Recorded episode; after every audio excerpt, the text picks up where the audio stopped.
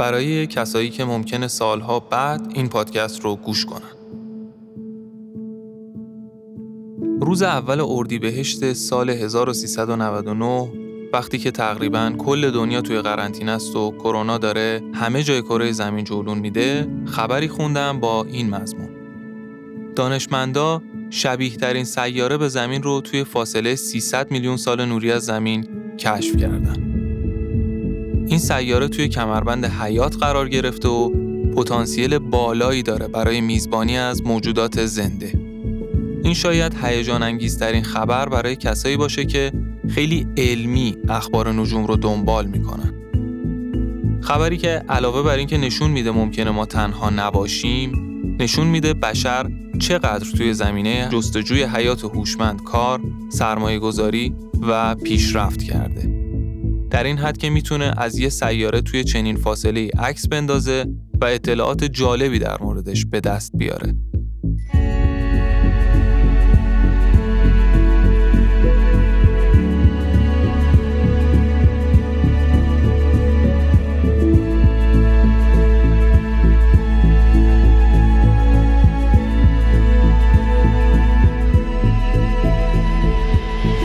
شاید بعضیا شروع کردن به تخیل کردن که اگه ما می‌تونستیم سوار سفینه هامون بشیم و بریم توی اون سیاره ببینیم چه خبره چه اتفاقی میافتاد؟ چقدر تکنولوژیمون باید پیش رفته باشه تا بتونیم چنین کاری کنیم؟ بعد اگر می‌دیدیم اونجا یه تمدن نسبتا ساده وجود داره باید چه تصمیمی می‌گرفتیم؟ از راه دور مطالعهشون کنیم؟ بهشون حکومت کنیم؟ منابعشون رو غارت کنیم؟ منابع گرون قیمت جدید کشف و استخراج کنیم. با مردمش چیکار کنیم که شورش نکنن علیهمون؟ باید کاری کنیم متوجه حضورمون نشن. خب شاید بهتر باشه خیلی در موردش تخیل نکنیم. فعلا ما نمی‌تونیم بریم اونجا. توی سال 2020 چنین تکنولوژی هنوز وجود نداره که بتونه ما رو انقدر دور ببره. اما اگه یه تمدن خیلی پیشرفته تر از ما بتونه بیاد روی زمین اون ممکنه چه کارایی انجام بده.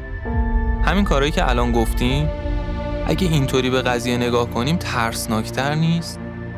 استیفن هاکینگ خدا بیامرز می‌گفت اگه بیگانه های فضایی واقعا وجود داشته باشن بهتر ما تا جای ممکن ساکت باشیم که متوجه حضور ما نشن.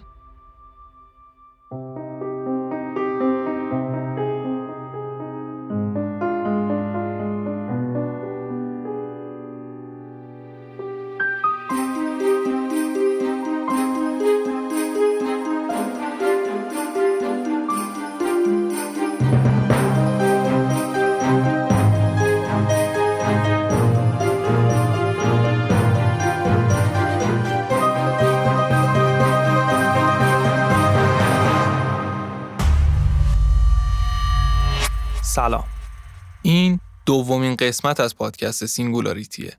توی این پادکست در مورد موضوعاتی صحبت میشه که اهمیتشون رو تا به حال دست کم گرفته بودیم.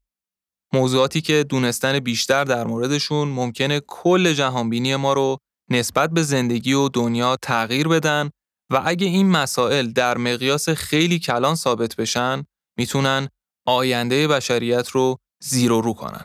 و مسیر ما رو برای همیشه تغییر بدن. توی فصل اول درباره یوفوها میشنویم.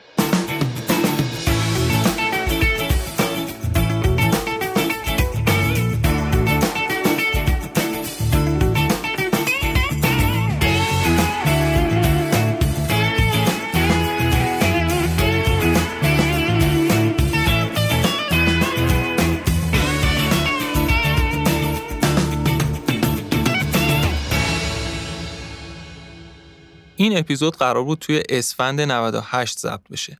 اما دقیقا خورد به زمانی که ویروس کرونا خیلی همگی رو ترسناک شد و جمعیت قابل توجهی رو خونه نشین کرده. بنابراین این اپیزود داره توی چهارم اردیبهشت سال 99 ضبط میشه و دیروز اپیزود اولمون منتشر شده. به هر حال امیدوارم که هممون از دست این ویروس پدرسوخته قصر در بریم. توی قسمت قبل در مورد این صحبت کردیم که اگر کل تاریخ زمین رو روی یک تقویم یک ساله بیاریم ما آدما 20 دقیقه آخر از آخرین روز سال اومدیم روی کره زمین. یعنی حدود 200 هزار سال قبل. بعد این سوال مطرح شد که اگر یک تمدن احتمالی وجود داشته باشه که فقط یک میلیون سال زودتر از ما به وجود اومده باشه چه پیشرفت های تکنولوژیکی می‌تونه کرده باشه. یادمونم هست دیگه یک میلیون سال توی مقیاس کیهانی عددی نیست. ولی وقتی ما فقط 200 هزار سال پیش اومدیم روی زمین و بیشتر پیشرفتمون توی 200 سال گذشته اتفاق افتاده اون وقت دیگه یک میلیون سال اهمیت زیادی پیدا می‌کنه. این سوال از این جنبه اهمیت داره که خیال پردازی یا گمان زنی در اصطلاح دقیقترش اگه بخوایم بگیم در مورد این موضوع می‌تونه باعث بشه که خیلی از اتفاقاتی که در موردشون میشنویم و به راحتی باورشون نمی‌کنیم یک کمی بیشتر قلقلکمون بدن. اولین چیزی که باید بهش توجه کنیم اینه که ما با وجود تمامی اطلاعاتی که از طریق علم به دست آوردیم تقریبا میشه گفت که هیچی در مورد کیهان نمی‌دونیم و هنوز هم با محدودیت های علمی و ذهنیمون جلو میریم و تصورمون رو هم محدود کردیم به همین پیشرفتها. اگه یکی بگه ممکنه یه تمدن بیگانه از یه کهکشان خیلی دور مثلا توی چند میلیارد سال نوری اون طرفتر به ما سر زده باشه اولین کاری که می‌کنیم اینه که فورا حساب و کتاب می‌کنیم که خب اگه با سرعت نور حرکت کنه چند سال طول می‌کشه و اصولا چه راههایی وجود داره برای این سفرها و چه وسیله نقلیه و از اینجور سوالها. البته درستش این هست که کنجکاو باشیم ولی غلط اینه که دوگم باشیم توی این موارد. ما در مورد چیزایی که نمی‌دونیم می‌تونیم تخیل کنیم. تخیل کمکمون می‌کنه که مسیر رو ادامه بدیم تا به جواب درستری برسیم. توی علم هم همینه دیگه. اول می‌گفتن فضای خالی جهان رو ماده‌ای به اسم اتر پر کرده. بعدها شد ماده تاریک و از این جور چیزا. ببینید اصلا کاری نداریم این فرضی ها درست بودن یا نه ها. مسئله اینه که ما یک فرض یا چند تا فرض منطقی رو به جای جواب می‌ذاریم تا بتونیم به جواب اصلی نزدیک بشیم. اینجا هم قضیه همینه. ما با درک ذهنی و علمی فعلیمون همینقدر تا الان می‌دونیم که سفرهای خیلی طولانی توی فضا خیلی زمانبر و هزینهبر و احتمالاً به خاطر محدودیت‌های بیولوژیکی ما مثل طول عمر کوتاه بشر و غیره ناممکنه. ولی اگه یه راه دیگه وجود داشته باشه چی؟ می‌تونیم درکش کنیم؟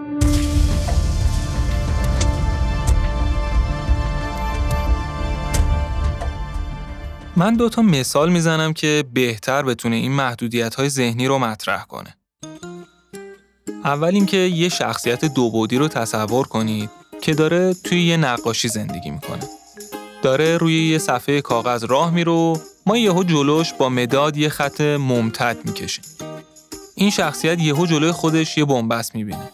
یه دیوار که نمی‌تونه ازش رد بشه یا حداقل باید بره دورش بزنه. حالا همون لحظه یه شخصیت سبودی که روی همون کاغذ داره راه میره از بغل این شخصیت دوبودی رد میشه و از روی اون خطی که کشیدیم میپره میره اونور. نمی‌دونم این مثال رو کجا شنیدم ولی مثال جالبی از محدودیت وجودی. شخصیت دوبودی ما بهت زده میشه و فکر می‌کنه که آقا یقینا معجزه شده. ببینید شما معجزه همینه دیگه. انگار توی ذهنش یه چیزی این وسط میلنگه. یه جسمی اومد از کنارش رد شد و به محض اینکه رسید به دیوار غیب شد. این مثال نشون میده که شخصیت دو ما به خاطر محدودیت های ماهیتیشه که این اتفاق رو معجزه می‌بینه. یعنی اصولا چون دو بودیه درکی از بود سوم و ارتفاع و این چیزا نداره. مثال دومم رو هم بذارید اینطوری بگم. حتما همتون شنیدید که یه سری از این پیامبرا افراد جامعه اون دوران رو دور خودشون جمع می‌کردن و براشون معجزه می‌کردن. مثلا یکی از این پیامبرا دستشو می‌کرد داخل لباسش و یه ستاره می‌کشید بیرون. یا مثلا اون یکی عصاشو مینداخت روی زمین و مار می‌شد. از اینجور کارا دیگه. ما امروز می‌دونیم که ستاره یعنی چی، چه ابعادی داره و اصولا تو لباس یه آدم بالغ خیلی راحت جا نمیشه. اما بیاید یه ذره این داستان رو علمی تخیلی کنیم.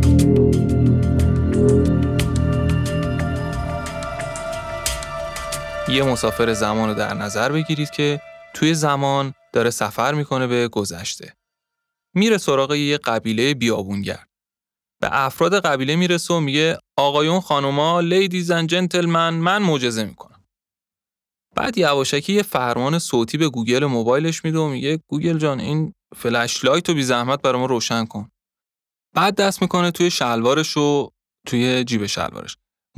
رو که حالا فلش لایتش هم روشنه می‌کشه بیرون. همه افراد قبیله کپ می‌کنن و بهش ایمان میارن. میگن آقا این یا جادوگره یا معجزه‌گره یا حالا ما نمی‌دونیم شعبده بازی حالا هرچی به همین راحتی معجزه اتفاق افتاد. همینه دیگه. حالا چه نتیجه ای میشه گرفت؟ نتیجه این که خیلی از اتفاقات دنیای امروز ما مثل مثال اولن همون شخصیت دو بودیه یعنی اصولا ما به خاطر محدودیت های ماهیتیمونه که نمی‌تونیم درکشون کنیم شاید ابعاد دیگه وجود داشته باشن که بشه ازشون استفاده کرد و فاصله چند میلیارد سال نوری رو توی چند ثانیه طی کرد. یا مثلا یه سری موجودات هستن که بیشتر از سه بود دارن. اما به خاطر ماهیتمون ما نمی‌تونیم در موردشون حتی فکر کنیم. چون اصولا درکی هم ازشون نداریم. فعلا تحلیل ما اینه که برای اینکه یه سری موجودات فرازمینی بتونن به سیاره ما بیان باید چندین میلیارد سال توی سفر باشن و یه سفینه با سوخت بینهایت داشته باشن و کلی مسافت طی کنن. اما این درکیه که ما فعلا داریم. شاید اونا انقدر تکنولوژی پیشرفته داشته باشن که بتونن از طریق ایجاد کرمچاله ها مسافت های خیلی طولانی رو بدون نیاز به زمان خاصی طی کنن. مثلا با ایجاد یه خمیدگی توی فضا و زمان بتونن توی کسری از ثانیه کل کیهان رو بچرخن. یه سری از اتفاقات مثل همین مثال دوم هستن. یعنی اساساً ممکنه ما ماهیتا با این موجودات تفاوتی نداشته باشیم. مسئله زمانه. اون مسافر زمان از جنس همون مردمیه که براشون معجزه انجام داده. فقط پیشرفت‌های تکنولوژیکی بیشتری کرده.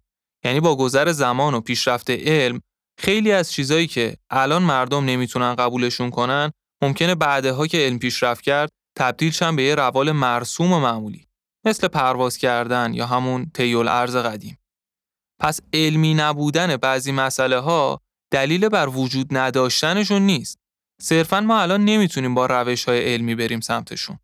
شاید یه روز که ابزارهای علمی پیشرفته تری داشته باشیم بتونیم این کار رو انجام بدیم.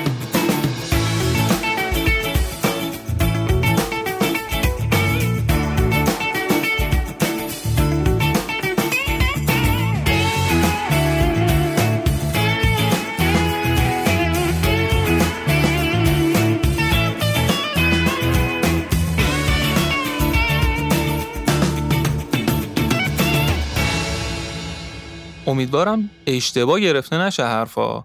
منظور این نیست که حالا چون روش علمی همیشه با یه سری محدودیت مواجهه پس همیشه میشه چنین ادعاهایی کرد. مرز خرافه رو باید بلد باشیم با تخیل علمی. یه جای خط قرمزی بکشیم بگیم آقا اینجا دیگه شما زدی جاده خاکی. دیگه برو ما راهمون از هم جدا شد. من شخصا به یه طیف معتقدم. یه سر طیف که توی ذهن من سمت راست قرار داره معتقدین تندرو افراطی هر نوع عقیده ای هستن که ریشه علمی نداره. مثلا تندروهای بیکله فرقه ها و خرافه ها و سایر عقاید. سر سمت چپ طیف هم علم باورای افراطی هستن. اونایی که اگه علم نگه ما سفیده اینا باورشون نمیشه. به نظر من بهتره که خودم همیشه وسط طیف باشم. نه سمت چپ نه راست. مزیتش اینه که این قسمت به آدم یه position ندانم گرایانه که توش می‌تونی بدون تعصب راجع به چپ و راست هر چیزی رو بشنوی میده و امکان این رو بهتون میده که یک بررسی پدیدار شناختی نسبت به موضوع داشته باشی. این کار در رو به روی بی نهایت احتمالات جورواجور باز می‌کنه برای آدم. اصلا همین افراد طیف چپ و راست بودن که باعث شدن ما به موضوع یوفوها مشتاق بشیم. چپ ها می‌گفتن به لحاظ علمی چنین چیزی احتمالش خیلی کم و حتی نزدیک به صفره. راستا هم که می‌گفتن اشرف و از اینجور چیزا. کلا هر دو طرف در گوشاشون رو میبستن. ما اما یه نگاهی به معجزه حیات روی زمین میندازیم. یه نگاه به فضای بینهایت و کهکشان میندازیم. به نظرمون خیلی غیر منطقی نیست که جز اینجا این معجزه حیات توی جاهای دیگه این فضای بینهایت هم اتفاق افتاده باشه. این سطحی ترین و شاید اولین لایه این تفکره.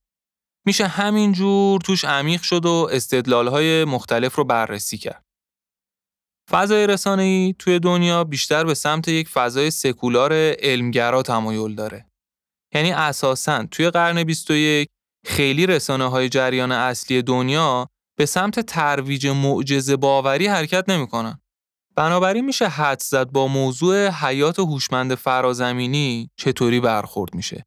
معمولا این موضوع بایکوت خبری میشه یا اشاره های خیلی سهل و ممتنعی بهش میشه و خیلی جدی نمی‌گیرن اصلا ماجرا رو. دلیلش هم واضحه. چیزی رو که علم نتونه با قطعیت اثبات کنه یا بررسی کنه فضای رسانه جریان اصلی هم خیلی تنه بهش نمی‌زنه. مخصوصا موضوع فرازمینی ها که توش بازار شایعه و دروغ پراکنی و کرسی و شعر و اینجور چیزا خیلی کم نیست. ولی این باعث شد که برگردیم و ببینیم توی چه منابعی میشه اخبار و گزارش های خیلی معتبری گیر آورد.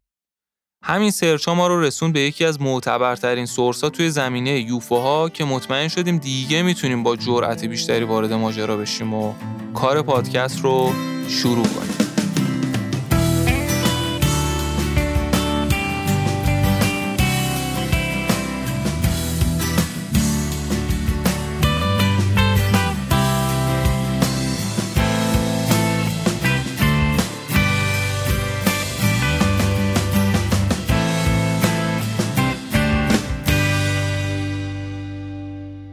یه نویسنده نسبتا شناخته شده توی این زمینه هست به نام خانم لزلی کین. کتابی نوشته در مورد اجسام ناشناخته پرنده. توی این کتاب هم با تعداد خیلی زیادی از دستندرکارای صنعت هوانوردی و افسرای بازنشسته ارتش از جاهای مختلف دنیا صحبت کردن. ایشون هم مثل ما اول کار خیلی نه موضوع رو میشناخته نه جذابیت چندانی براش داشته. اصلا کارش خبر بوده. ستون نویس بوده توی روزنامه تو آمریکا. تا اینکه از طریق یه همکار یه گزارشی به اسم گزارش کومتا به دستش می‌رسه که این گزارش خانم کین رو شوکه می‌کنه.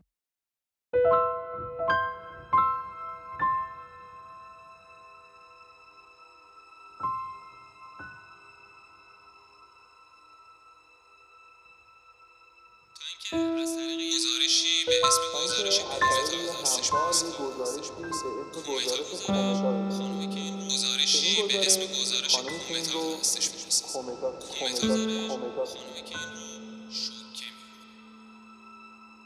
ایشون میگه یکی از همکارام توی پاریس.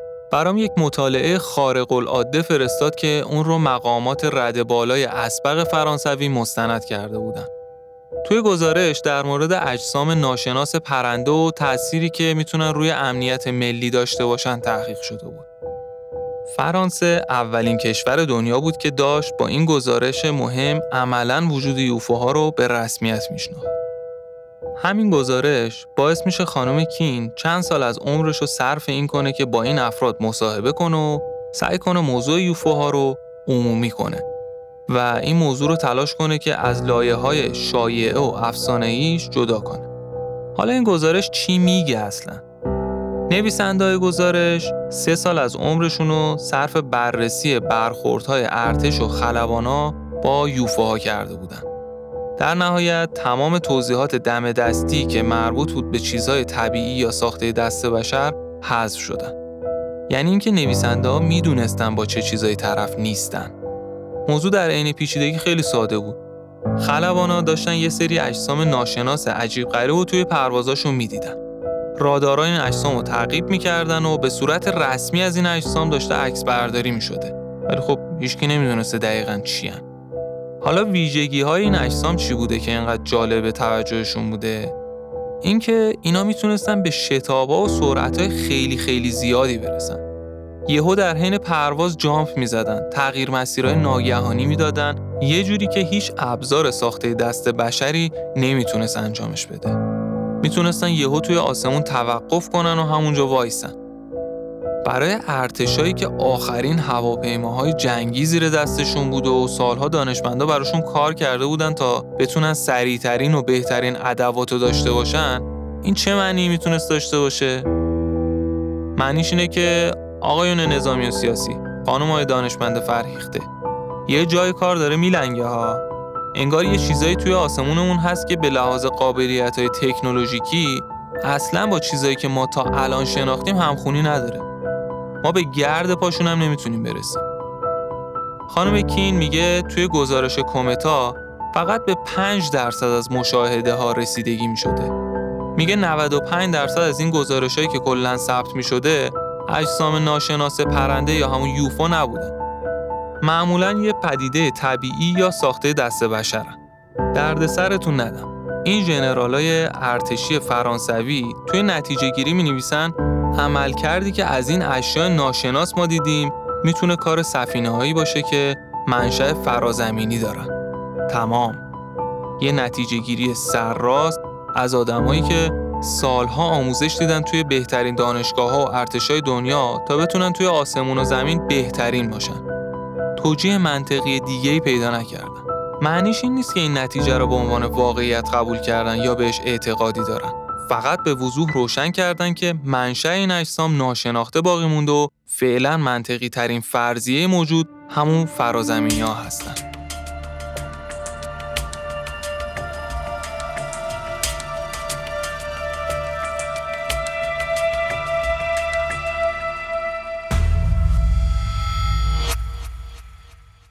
آخر این قسمت از پادکست رو می‌خوام یه جورایی وصل کنم به قسمت سوم. توی قسمت سوم قرار دیگه شروع کنیم به تعریف کردن ماجراهایی که واقعا اتفاق افتاده و معتبرترین پرونده های موجود توی دنیا رو شروع کنیم به بررسی کردن. توی فصل اول پادکست ما می‌خوایم کلا در مورد یوفوها بحث کنیم. به نظرمون جای این بحث توی مدیوم پادکست خالیه.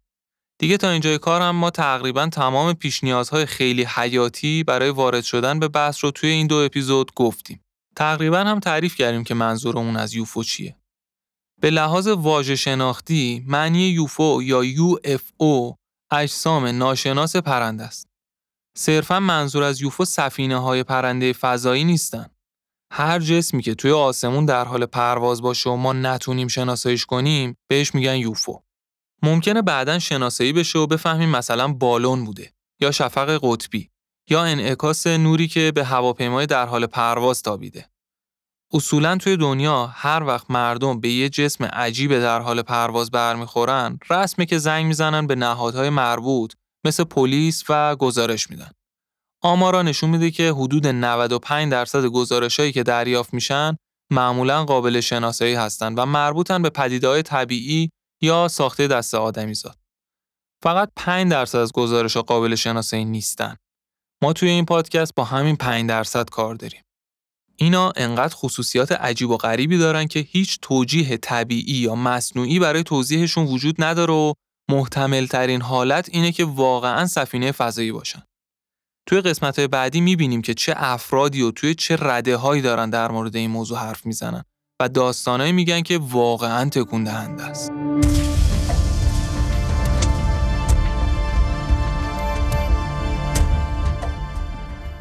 خب این اپیزود رو هم همینجا میبندیم و امیدواریم که تونسته باشیم کمی توی این دوران به ظاهر قرنطینه سرگرمتون کرده باشیم. این قسمت هم تموم شد. قبل از خداحافظی لازم از چند نفر تشکر کنم. میسم مقیمزاده کاور فصل اول ما رو طراحی کرد. خیلی مخلصیم آقا میسم دم شما گرم. قسمت دوممون توی استودیوی دوست خوبمون امید هاکوپیان ضبط شد. امید جان از شما هم خیلی ممنونم. بدون کمک این دوستان شاید پادکست ما با سختی های خیلی زیادی مواجه. من نوید شفیعی هستم و Singularity رو با کمک حمید سلیمی، سارا شکری و آریان تولید می‌کنیم. ما رو می‌تونید توی شبکه های اجتماعی دنبال کنید با آدرس at sign SingularityCast. اگر ما رو به دوستانتون هم معرفی کنید ازتون ممنون میشیم. منتظر کامنت ها و نظراتتون هستیم. تا قسمت بعد هوای همدیگر رو از دور داشته باشید. دنیا خیلی جای عجیب غریبه. خداحافظ شما.